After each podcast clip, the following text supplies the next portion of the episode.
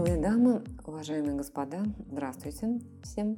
Сегодня про тему, которая до сегодняшнего дня, наверное, была самой актуальной, но я стала замечать, что появились разговоры, что вроде калории это не самое главное.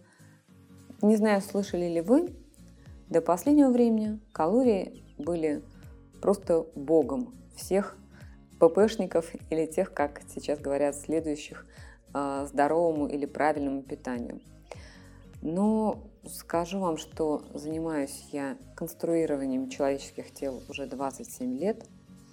То есть я начала задолго до рождения тех, кто сейчас вам рассказывает о питании. И делаем мы это успешно. Ровно через две недели от начала нашей работы виден результат, яркий результат, который видят окружающие, а не человеку кажется. Это тоже большая разница.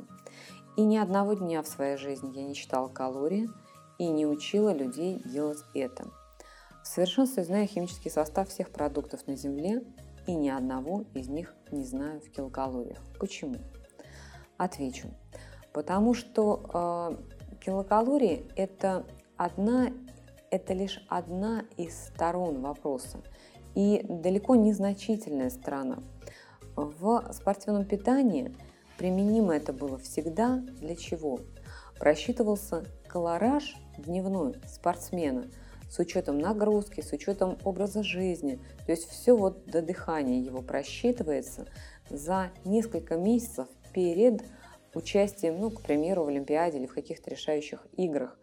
И человек это время, он не дома живет, он живет в условиях лагеря, спортивного лагеря, в котором готовят его главным образом к финишу на той самой Олимпиаде или решающих играх.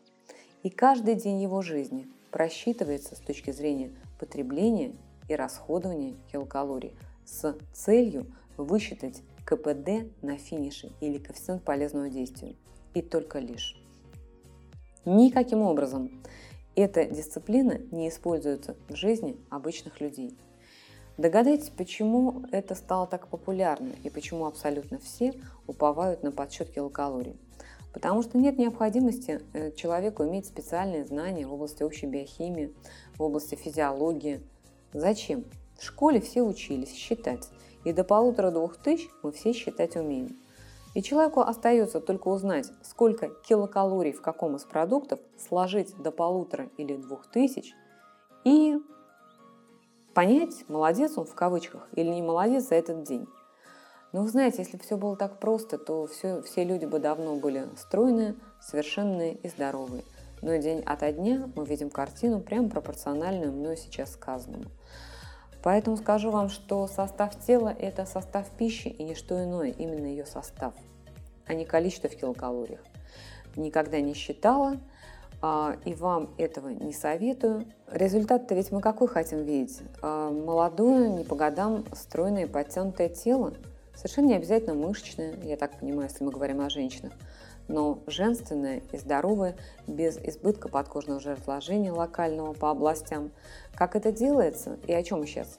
Когда говорим об избытке по областям, мы говорим об избытке по жиру которая формирует бугры и складки и делает э, эстетически непривлекательной любую фигуру. Так это же ткань.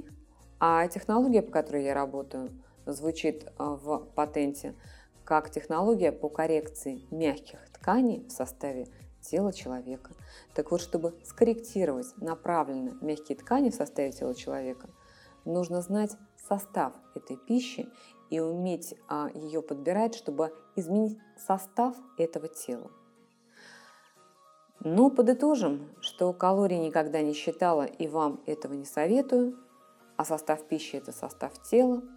Это не простая наука, но мы научились это людям достаточно доходчиво и несложно объяснять. Сочетаем это, безусловно, с нагрузкой, которая минимальна, по времени всего лишь 55 минут, два раза в неделю, и этого более чем достаточно, имея основу, конечно, в питании, иметь шикарный результат, а главное – результат предопределенный. Случайностей у нас не случается. Мы точно знаем, как человек изменится через неделю, через две, через три. Ну, без всякого подсчета калорий.